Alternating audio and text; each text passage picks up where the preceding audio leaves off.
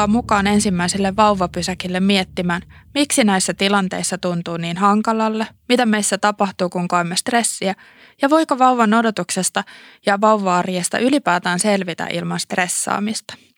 Olen Jonna Lehikoinen ja tämä on Ensi- ja Turvakotien liiton Vauvapysäkki-podcast, jossa pysähdytään keskustelemaan muun muassa siitä, mikä raskaus- ja vauva-arjessa aiheuttaa stressiä miten stressi vaikuttaa vauvaan sekä siitä, mitä voisi tehdä, jos tilanne meinaa käydä ylivoimaiseksi.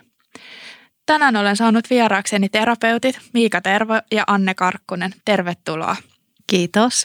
Kiitos. Taidamme kaikki olla tässä aika uudessa tilanteessa ja itse ainakin huomaan, että sydäni hakkaa ja kädet hikoaa jännityksestä. Mitä voisi tehdä, että voisi rauhoittua tähän keskusteluun teidän kanssa? Niin, mä huomaan myös, että pieni sellainen jännitys, heti kun äänitys lähtee päälle, niin pieni jännitys tulee. Mutta tota, tällä hetkellä se on mulla sellaista innostumista. Mä huomaan, että mun tarvii pikkusen liikkua normaalia enemmän. Mä tässä vähän heijailen ja vähän teen semmoista hiljaliikuntaa käsillä. Mutta sitten toi hengittäminen, että ulos, ulos hengitys, se auttaa ainakin mua.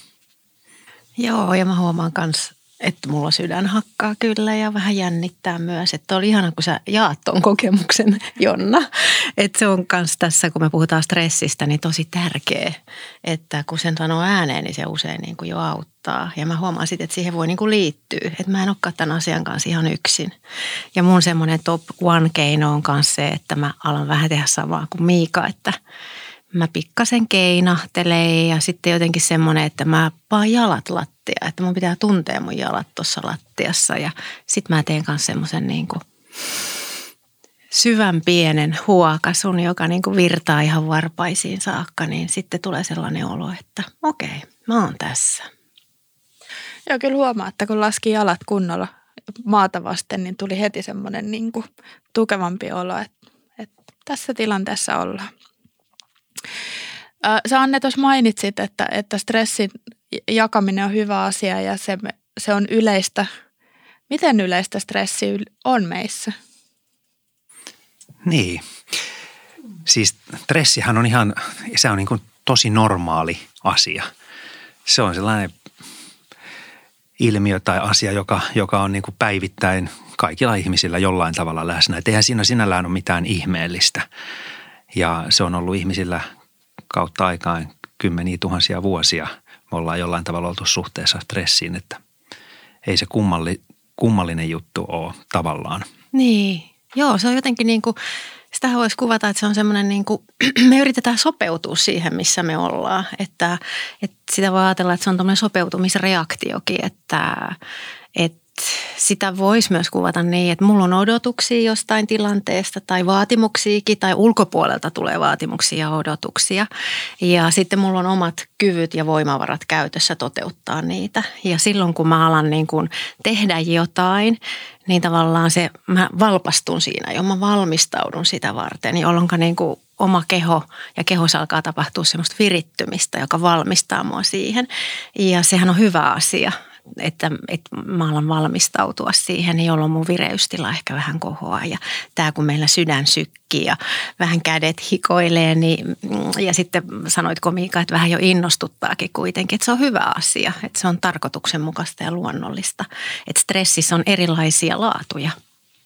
Tosiaan, että stressi on, niinku, se on niinku ihan luonnollinen – reaktio joko tämmöiseen joku myönteiseen tai kielteiseen haasteeseen. Ja se voi olla, se voi olla niin kuin joku fyysinen tai psyykkinen haaste, mikä, mikä tulee, mutta että, että tota,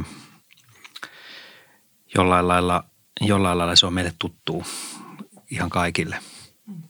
Kuulostaa tälle, kun te kuvailette tätä stressiä, että se on kuitenkin, me ollaan aika sille kehollisessa kokemuksessa, että, että vaikka se – uhkan tunne tai haasten tunne voi olla siellä omassa mielessä, mutta sitten kuitenkin se stressireaktio itsessään syntyy siellä kehossa ja, ja se on aika niin kuin jotenkin pitkän ajan niin kuin takaa tullut, että vähän, vähän samantyyppinen kuin vaikka koiralla tai jollain muulla niin kuin nisäkäslajilla, että ollaan semmoisen asian äärellä.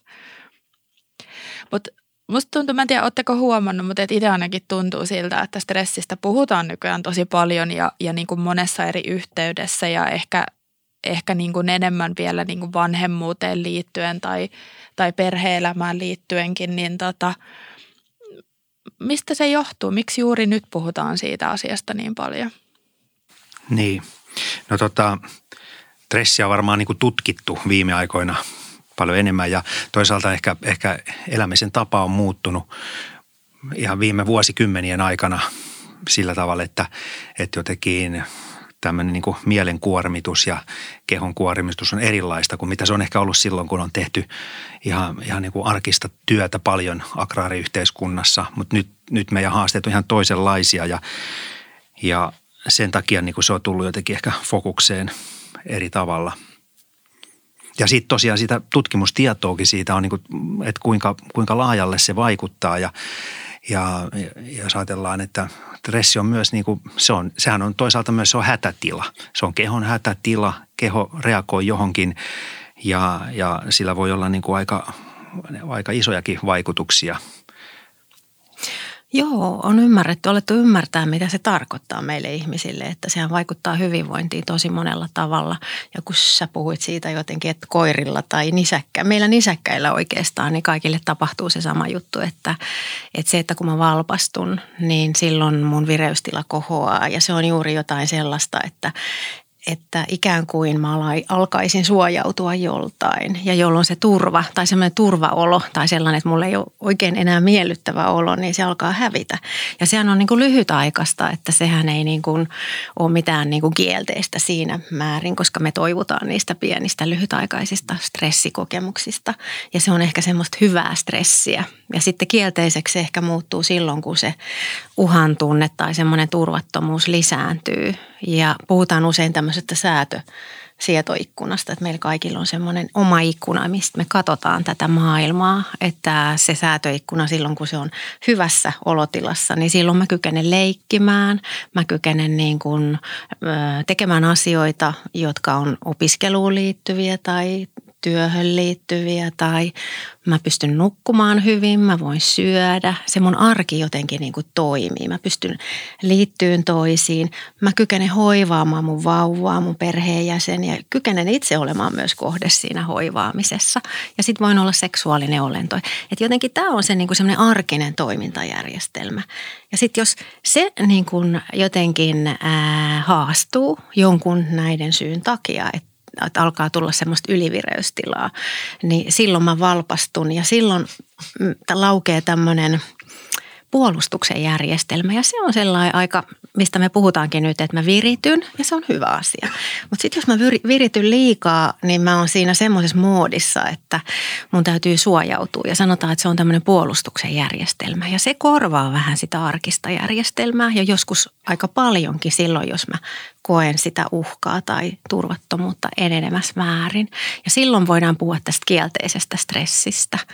Ja siinä tilassa niin tota, vähän käy niin kuin tällä, tässä videossa tällä äidillä, joka niin kuin lamaantuu tai pysähtyy kaikki toiminta ja se vauva on siinä lattialla ja sitten äiti alkaa havahtua pikkuhiljaa ja alkaakin laskemaan lukuja, jonka jälkeen hän alkaa sitten silittää itteensä. Niin se ylivireystila on juuri semmoinen, että kun siinä on tämmöinen järjestyskin vähän, että me ensin, ensin niin kuin jotenkin halutaan taistella. Nyt me mennään valmistautumaan ja me tehdään sitä asiaa, mitä meidän pitää tehdä, mutta kun se ei sujukkaan, niin sitten se alkaa ehkä turhauttaa ja tulee nämä vähän niin kuin nur, nämä nyrkkeilyhanskat käteen, että hemmetin 16. Ja tota noin niin, jolloin me aletaan etenemään siihen, että saattaa olla, että tekee mieli jo paeta ja se on vähän niin kuin pakenemista. Tai sitten tulee tämä lamaantuminen, että mä pysähdyn ja kaikki pysähtyy ja mä en kykene enää toimimaan. Ja silloin mulla tulee ne nyrkkeilyhanskat, että se mitä mä oon tekemässä, mä yritän laittaa sitä pukua, mutta se ei vaan onnistu. Että tämä kuvaa just sitä vireystilaa tai sietoikkunan sitä ylirimaa, että me ollaan menty jonkun yli jo ja se ei vaan mä en kykene siihen, että mun järkikään ei riitä. Ja se on semmoinen hetki kyvyttömyyttä stressissä. Tosi hienosti Anne kuvaat jotenkin sitä, mitä tapahtuu. Ja tässä kohdassa mä nyt kerron meidän kuulijoille, että mistä videoista on kysymys. Eli Vauvapysäkki podcast-sarjaa liittyy myös kolme videota, jotka on löydettävissä vauvaperhe.fi-sivustolta ja näissä kuvataan tällaisia vauvaperheen arkisia tilanteista, mitkä tuntuu monesti ylivoimaiselta, kuten just se, että ollaan lähdössä jonnekin ja, ja yhtäkkiä niin kuin, ei, ei pystykään. Tulee tämä tämmöinen niin kuin lamaannusreaktio, jota sä kuvaat, koska on niin, niin täys jotenkin ehkä pää tai, tai niin kuin ei selviä siitä haasteesta. Mä ihan pikkasen palaan tuohon, kun te liitätte tätä stressiä ja jotenkin tätä niin kuin, tilannetta siihen, että, että, että on jotain uhkaavaa ja turvattomuutta. Ja sitten kun mä mietin, että, että on se pieni avuton vauva siinä lattialla, niin on vaikea ehkä niin kuin nähdä sitä, että mikä tässä, tässä on nyt sitä uhkaavaa tai turvattomuutta niin kuin herättävää, niin miksi, miksi vanhemmuudessa sit on tällaisia hetkiä, jossa me niin kuin, ne tuntuu ylivoimaiselta tai, tai me ollaan niin stressaantuneita, että me joko lamaannutaan tai sitten ollaan ihan niin kuin siellä jotenkin ylivirittyneitä, äkäisiä, kiukkusia, tiuskivia vanhempia.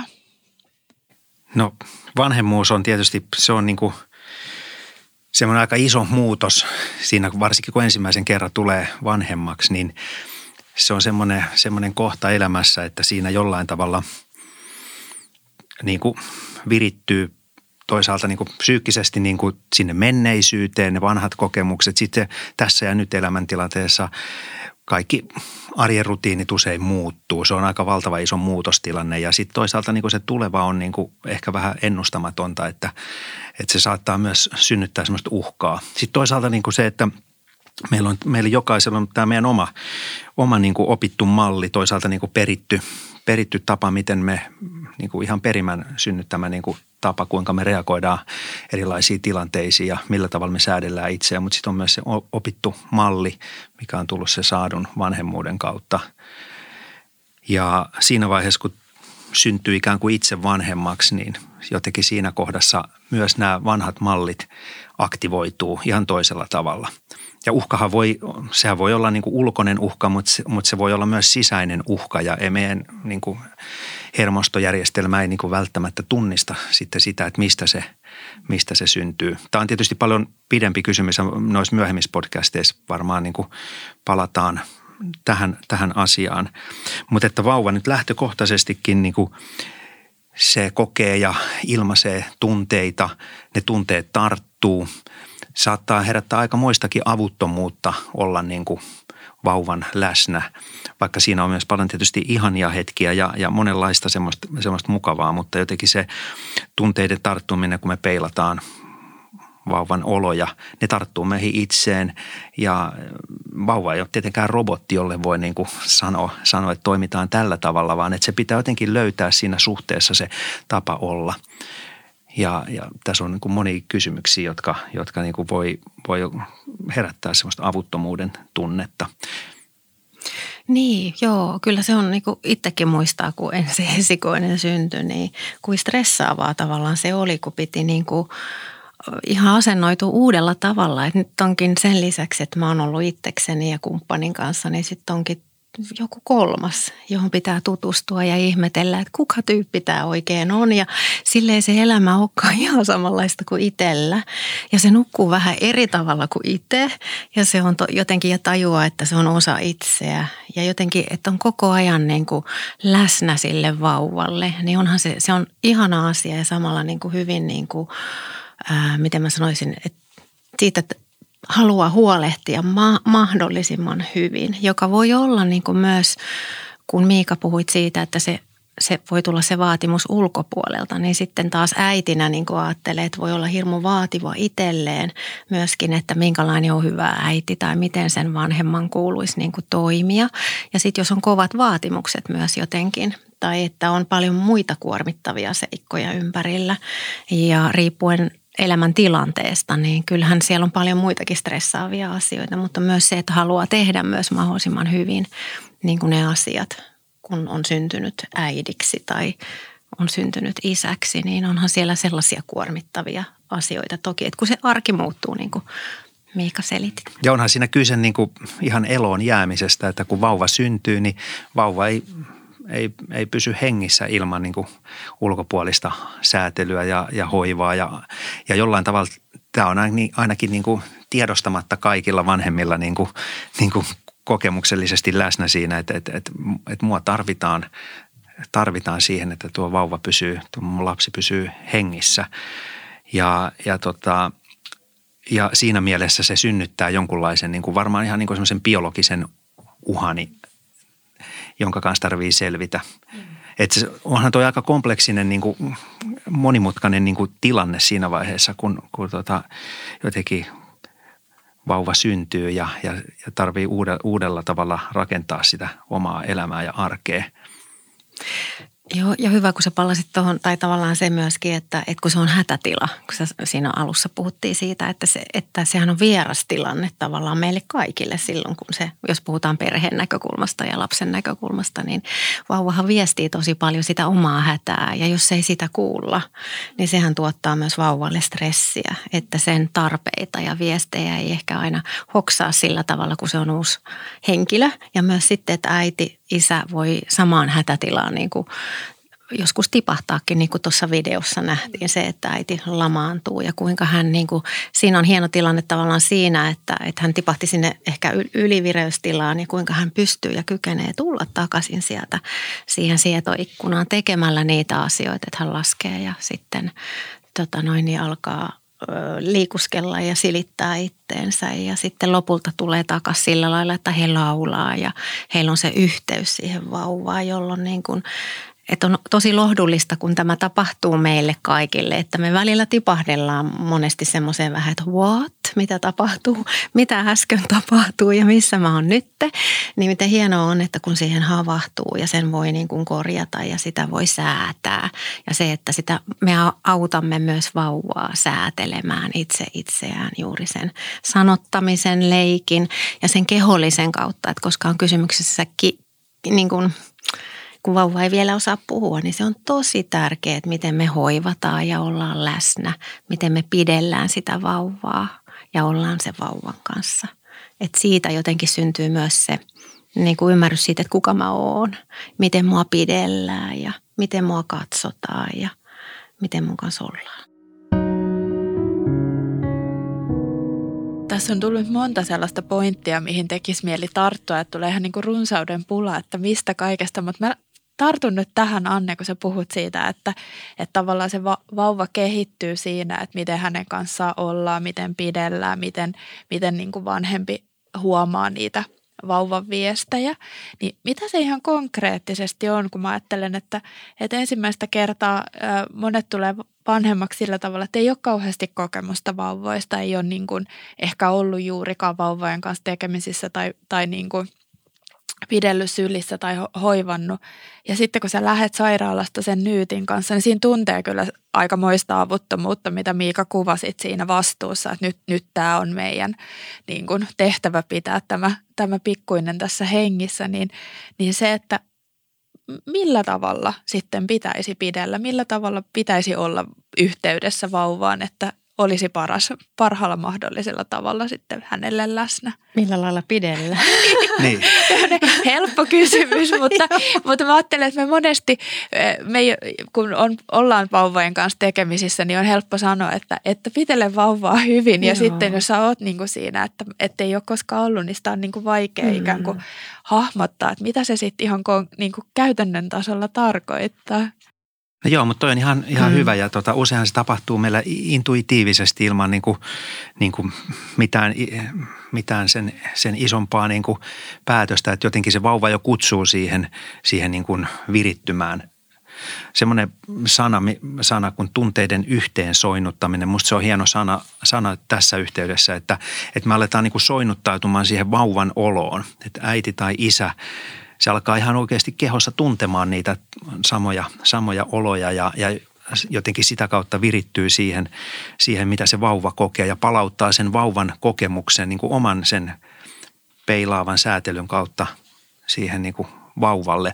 Ja käytännössä se on usein, että mennään lähelle. Kaikki, me tiedetään, niin kuin, kaikki puhuu vauvakieltä, että kun vauvat sanoo jotain, niin no mitä pikkuinen, mitä pikkuinen, tuu tänne. Tai jos vauva itkee tai on jotenkin hädissään, niin mennään, mitä, mitä tapahtuu, mitä, mitä, mitä tapahtuu. Me vähän niin kuin yliviritytään, ylisoinnuttaudutaan siihen ja otetaan se vauva niin kuin jotenkin sillä meidän äänensävyllä, kehon kielellä jollain, jollain niin kuin aika niin kuin vähän voimakkaammalla tavalla niin kuin jollain tavalla niin kuin haltuun. Sitten se tulee, sitten se on ehkä sylissä, tulee tuohon rintaa vasten pidetään, eli se kosketus, läheisyys siinä, siinä ja sitten me aletaan pikkuhiljaa muuttaa meidän äänensävyä ja ollaan, ollaan niin kuin rauhallisempia, keho muuttuu. Meidänkin niin kuin, niin kuin saattaa se sydämen syk- tykytys niin kuin pienentyä tai hidastua ja vauva aistii sen. Ja se on sillä niin kuin aika kokonaisvaltainen niin kuin tapa ja varsinkin mitä pienempi vauva, niin jotenkin se, se on niin kuin, sillä niin kuin aika totaalista, että myöhemmin hän jo sitten vuoden ikäinen tai kymmenen kuukauden ikäinen niin kuin on jo oppinut näitä säätelytapoja, kun on tullut lukuisa määrä niin kuin toistuvia hoitotilanteita ja tietää, että, että osa ennustaa, jos sinne syntyy, niin kuin vaikka ei sellaista sanallista muistia on, niin vauvalla on jo semmoista muistia, se tietää, mitä näissä tilanteissa tapahtuu. Ja voi olla, että toisesta huoneesta pieni ääni, että kohta tullaan, kohta tullaan, niin voi olla, että se jo rauhoittaa sen vauvan ja se tietää, että kohta tapahtuu jotain, mutta että, että niin kuin vasta syntynyt ja muutaman viikon, muutaman kuukauden ikäinen vauva, niin se tarvii ihan toisella lailla sitä niin kuin, niin kuin läsnäoloa. Ja sitten oli niin vaikea kysymys mun mielestä tavallaan, niin mä jotenkin tulee ihan semmoinen iso muisto mieleen, että miten sitten kun silloin itse lähti, niin just se, että kuka tämä tyyppi on, että, että just se, että on ok löytää se oma tapa olla. Ja se on yksilö ja silloin persoona, se on persoona jo syntyessään, niin, niin juuri se, että mä muistan itse, että miten haki sitä kummalla puolella, millä kädellä ja miten mä tuen ja mistä mun tytär, mun esikoni on tytär, niin nauttii, miten päin. Ja sitten huomasi siitä, kun hän oli ensimmäinen, niin hänellä oli koliikki, niin mikä auttoi tuommoisessa erityistilanteessa. Ja sitten me kehitettiin niin kuin ja sillä toisen oppimisella, että mikä auttaa sitä eniten. Ja sitten meidän verkostossa niin kuin ihmiset alkoi kehittää omaa suhdettaan vauvaan, ne läheiset, jotka, jotka hoitivat häntä myös, niin, niin sitten alkoi kehittyä sellaiset tietyt tavat, missä kannetaan, että onko hän olkapäällä vai onko hän tässä niin kuin rintojen kohdalla vai ja kummalla olkapäällä ja missä asennossa mä itse oon. Että jotenkin sellaista – mä jotenkin huomaan, että mä itsellenikin kannustin sitä silloin jotenkin, että kaikki on ok, miten me tutkitaan ja tutustutaan toisiin. Että kukaan muu ei voi sitä oikeastaan tietää, vaikka tuleekin autetuksi ja saa paljon neuvoja.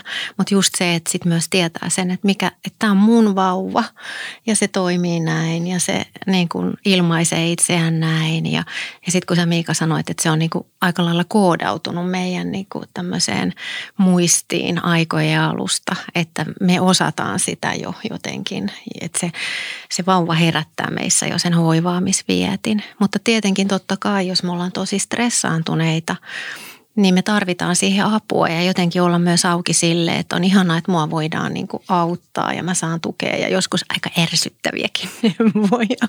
Mutta että tota, niin sehän on just semmoista uuden opettelua ja se voi olla juuri stressaavaa sekä vauvalle että sitten vanhemmalle se, että oppii uutta, toi on uusi ihminen.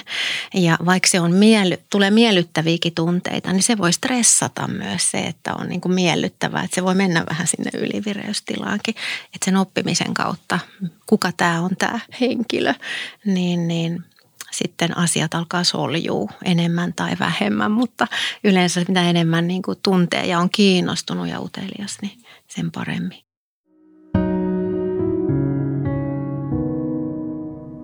Tai jotenkin kauhean lohdullista tämä keskustelu ja tämä, mitä te kerrotte siitä, että, että me tarvitaankin sitä niin kuin stressiä vau, niin kuin vauvaan tutustuessa ja, ja niin kuin siinä, kun me opetellaan sen niin kuin uudenlaista elämää ja roolia siinä elämässä ja tuntemaan sitä vauvaa.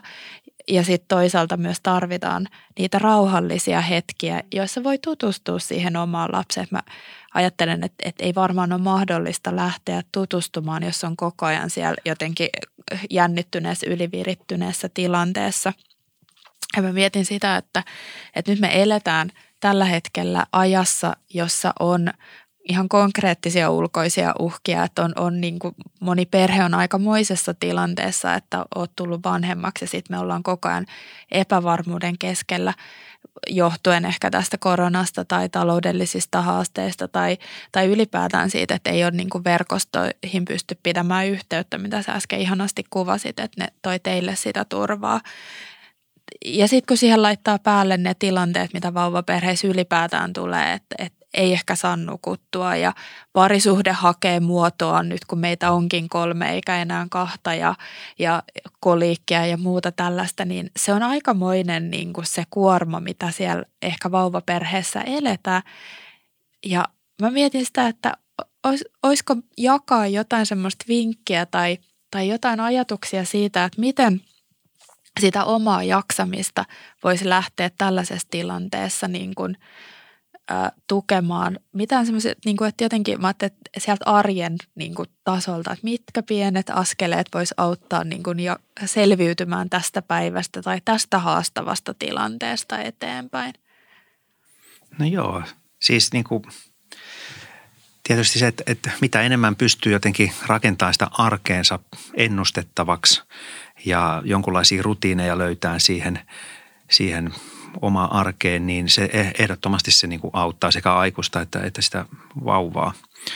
vauvaa. Ja sitten toisaalta tuli niin kuin mieleen myös se tuosta aikaisemmasta, että, että myös sitten kun alkaa virittymään siihen vauvaan ja, ja, ja, ja ylipäätään niin kuin pysähtyy tässä ja nyt olemaan läsnä niille asioille, mitä, mitä on, niin myös se vauvan kanssa oleminen voi myös niin kuin niin kuin jollain tavalla niin kuin myös purkaa sitä stressiä, että, että niin kuin puoli ja toisin, että, että menee sänkyyn makuulle ja ottaa vauvan tuohon paljalle iholle vatsaa vasten ja siinä niin kuin tuudittelee ja laulaa, hyräilee, niin sehän on niin kuin puoli ja toisin niin kuin, niin kuin rentouttavaa. Että jollain tavalla niin kuin, niin kuin, ne on aika yksinkertaisia asioita siinä kun, sen jälkeen, kun muistaa pysähtyä.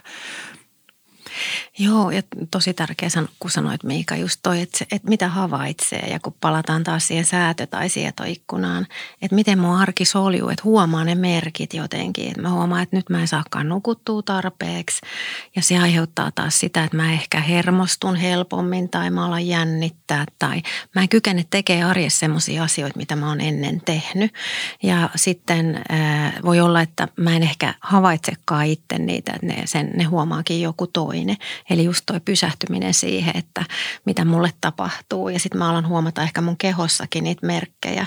Että voi alkaa huomata sitä, että alkaa ahistaa jotkut asiat tai voi tulla kivuliaitakin oloja. Että alkaa stressaa niin kuin kehon kautta. Että hartiat jännittää, vatsa on vähän outo tai on enemmän kipuja päässä. Tai että se keho voi alkaa oireilemaan myöskin, että saa kiinni niistä, että mitä tapahtuu. Ja sitten voi tulla sellaisia oloja myös, että on alakuloa. Niin kuin, että jotenkin havaitsee, että mä en pystykään tekemään sellaista, mitä ennen. Ja sitten jotenkin se, mistä sä Miika puhuit, että silloin jotenkin miettii sitä, että miten se arki voisi, niin kuin, miten sitä voi palauttaa myös. Mutta sitten ne arkiset keinot, niin kuin, että miten voi tuntea itse itteensä, miten me tuossa alussakin aloitettiin, että, että mitä keinoja mulla on jo – että voi sanoa näin, että mikä tahansa, mikä pysäyttää sut, että jos sulla alkaa tulla sellainen olo niin kuin omasta kehosta, että sä alat ylivirittyä tai alkaa tulla jopa semmoisia romahduttaviakin oloja, että, että mä en pääse liikkeelle, niin se, että mikä sua auttaa, onko sulla sellainen joku mielitekeminen, onko se musiikki, onko se, että sä lähdet liikkeelle, saatat pienen aikalisän, ää, teet ihan mitä tahansa, mikä sua auttaa sun kehonkin kanssa.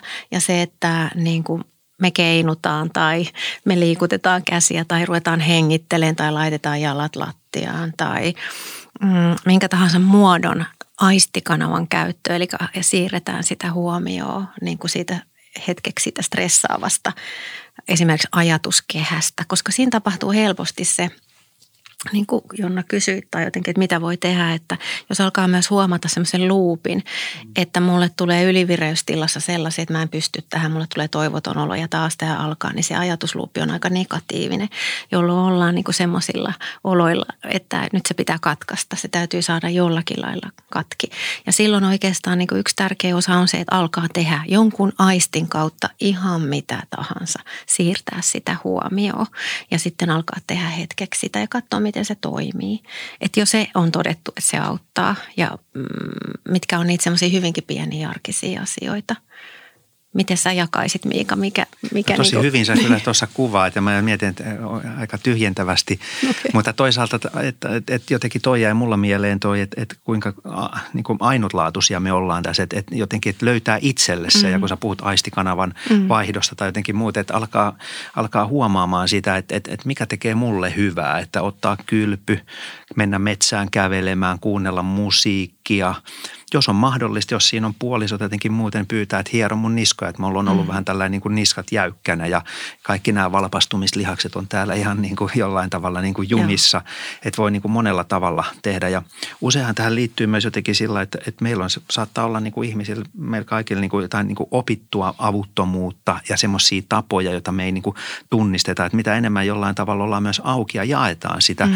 sitä että niin kuin, niin kuin voisi ajatella, että, että kun se vauva ja lapsi tarvitsee siihen säätelijän, niin myös vanhempi tarvitsee. Että mielellään, niin kuin jo, mä oon jostain kuullut, että vanhemmalla olisi hyvä olla niin kuin ainakin kaksi sellaista, että, että se voi olla vaikka oma äiti, isä ja sitten puoliso, mutta se voi olla kuka tahansa, että että että jo, jollain tavalla jotka, jotka myös niin kuin auttaa tunnistamaan, peilaamaan, missä tässä mennään ja, ja, ja tota, yksinkertaistettuna jollain tavalla, että et minkälaisia sisäisiä keinoja, mielentaitoja, sen jälkeen, kun me pysähdytään, että mitä me niitä löydetään, niin se voi olla se yksi, yksi reitti, mutta sitten myös ihan sen arkirutiinin ja sen arjen, arjen niin kuin kuvioiden rakentaminen, niin, niin se on sitten pitkässä juoksussa varmaan niin kuin myös niin kuin ehkä tärkeämpikin. Ihan siis ruoka, uni, liikkuminen, ystävät – Joo, ja sitten mulle tulee mieleen vielä se sisäinen puhe, missä tuosta alusta puhuttiin, että jos on kauheasti vaativuutta, niin sen haastaminen itsessään, että, että mä oon ihan riittävä äiti ja, ja tämä on ihan tarpeeksi hyvä, mitä mä teen ja, ja niin kuin semmoinen sen toivon, toivon ylläpitäminen, että tämä kestää aikansa, tämä stressiaika, jos kokee sitä, että se on ollut jo pitkään tai muuta, että mistä mä saan myöskin sit sitä, että sitten täytyy havahtua tietenkin siihen, että tarvii apua ja osaa sitä pyytää. Me suomalaiset ollaan vähän sen välttävän kiintymyssuhdekulttuuri omaavia, että voi olla, että meillä ei ole helppo pyytää aina apua. Että semmoinen kohta on hyvä kanssa havaita, että sitä voi ja saa pyytää. Niin toi, niin siis tuli vaan tuosta mieleen, toi on ihan mielettömän tärkeä kysymys, vauva ja ylipäätään niin kuin tässä kohdassa elämää, niin, niin tota, se jotenkin se suhde itseen, mm. se, se niin kuin muuttuu mm. ja samaan aikaan niin kuin jotenkin sen tutkiminen tulee niin kuin, niin kuin automaattisesti aika tärkeäksi, että, että kun sä puhuit kiintymyssuhteesta, niin jotenkin sen, sellaiset omat mallit aktivoituu siinä, mitä me ollaan lapsena saatu. Ja, ja jos siellä on esimerkiksi tot, opittu malli tai jollain tavalla semmoinen, että mä en pyydä apua ja alkaa suorittamaan, olen, olen hyvinkin niin kuin jotenkin yrittää pärjätä, niin sehän uuvuttaa ja katkaisee niin kuin aika nopeasti kamelin selän, että et, et jollain tavalla se, että et minkälainen suhde itseä ja miten pystyy avautumaan muille, muille ihmisille, kuka se sitten siinä onkin, niin, niin kyllä se on niin kuin valtavan niin kuin tärkeää, koska stressiä ei voi niin kuin poistaa. Se on niin kuin aina meillä läsnä ja, ja ylipäätään niitä elämän kysymyksiä, mutta että se, että minkälainen suhde me luodaan itseen ja muihin, niin, niin tota, se on varmaan aika oleellista. Ja mä jotenkin ajattelin, että mä haluaisin tähän keskusteluun lisätä myös sen niin kuin vertaistuellisen näkökulman, mm. että, että, että meillä ei välttämättä kaikilla ole, ole niin kuin sellaisia kannattelevia läheisiä, mutta että mikä merkitys sit sillä hetkellä on, että on niitä toisia vanhempia, jotka elää samankaltaista tilannetta ja jotka niin kuin pyst- joiden kanssa pystyy peilaamaan, että tämä, tämä on niin kuin tällaista osa tätä arkea ja sitten toisaalta myös ehkä tunnistamaan juuri näitä kohtia, että missä mä tarvitsisinkin ehkä apua ja tukea vähän enemmän – Vähän sama, mitä sä alussa sanoit, kun sua jännittää, niin me jaettiin se huoli tässä näin, että se tulee jaetuksi ja kuulluksi ja nimetyksi, niin se on tosi tärkeää, mitä sä sanoit. Ja sitten semmoiset tavalliset asiat, että voi itsessään miettiä, mistä Miikakin puhuu vielä, että, että ympärillä on kuitenkin resursseja siinä mielessä, kaikilla meillä on luonto. Mulla on ajatuksia, mitkä mua on voimannuttanut ihan pienenä tai nuorena tai sellaisia asioita, mitä mä oon tehnyt, niin ne voi olla ehkä vielä niin kuin myös läsnä, että okei, että mä tykkäsin tehdä sitä tai tätä tai tota, niin niin voinko mä elvyttää niitä. Tai sitten se henkisyys, hengellisyys, monet asiat, mitkä niin kuin meillä on ehkä aika käsilläkin, mutta että niin kuin niiden huomaaminen. Mutta siinä vaiheessa, kun sun sietoikkuna ylittyy, niin ei ehkä niitä pysty tavoittamaan, mutta sen vertaisuuden kautta sitten – ja sitten ehkä jotenkin tulee myös näkyväksi, että nämä on vaiheita. Että et niin kun itse huomaa, että kun oli vauvan kanssa oli, oli niin kun se hankalin ja väsyttävin vaihe, niin kun lähti pilkkomaan sitä, että kuinka pieni osa tämä päivä on mun elämästä tai kuinka pieni osa tämä viikko on, niin se antoi sitä niin jotenkin sitä ymmärrystä, että, että tästä mä jaksan ja tästä mä selviän. Ja tämän jälkeen tulee joku toisenlainen päivä, tämä ei ole niin kuin pysyvä tilanne, tämä, tämä ehkä tämä väsymys tai kuormitus, mikä tähän liittyy. Meillä on ollut ihan älyttömän mielenkiintoinen keskustelu ja, ja aiheita riittäisi äh, jatkettavaksi, mutta meidän al, al, alkaa olla aika lopetella tätä meidän ensimmäistä vauvapysäkkijaksoa ja, ja oikeastaan mä ehkä tässä yhteenvetona tästä meidän keskustelusta varmaan voisi todeta sen, että, että, että stressi kuuluu vauvaperheen elämään. Sitä me ei voida kukaan niin kuin täysin paeta tai sitä ei voi täysin poistaa. Mutta on tärkeää, että me lähdetään ehkä jo raskausaikana miettimään niitä keinoja, jotka meitä auttaa palautumaan niistä hankalista tilanteista, jotka antaa meille voimavaroja sitten ja jaksaa, kun on, on tosi kuormittunut. Ja ne on itse asiassa aika arkisia ne keinot ja aika yksinkertaisia. Ja mä jotenkin kiinnityn nyt tähän, tähän Anne, tähän hengitysajatukseen, mitä sä oot toistanut useammankin kerran, että koska se, se on meillä jokaisella mukana koko ajan se hengitys ja hengittäminen, että se on semmoinen niin kuin nopea, ehkä helppo keinokin niin kuin sitten siinä tilanteessa, kun meinaa mennä yli, niin rauhoittaa itseänsä. Kiitos keskustelusta Anne ja Miika. Seuraavassa jaksossa jatketaankin Miikan kanssa keskustelua siitä, olemmeko me kaikki samalla viivalla kuormittavissa tilanteissa ja miksi aikuisuus tuntuu katoavan joissain tilanteissa. Lisäksi vieraanamme on myös psykoterapeutti ja neuropsykologi Katri Valman Neuvonen. Tavataan seuraavalla vauvapysäkillä. Moi kulta. Ei kulta. Moi kulta. Kokeillaanko uudestaan? Laitetaanko me vähän päälle? Laitetaan vähän. Joo, ensin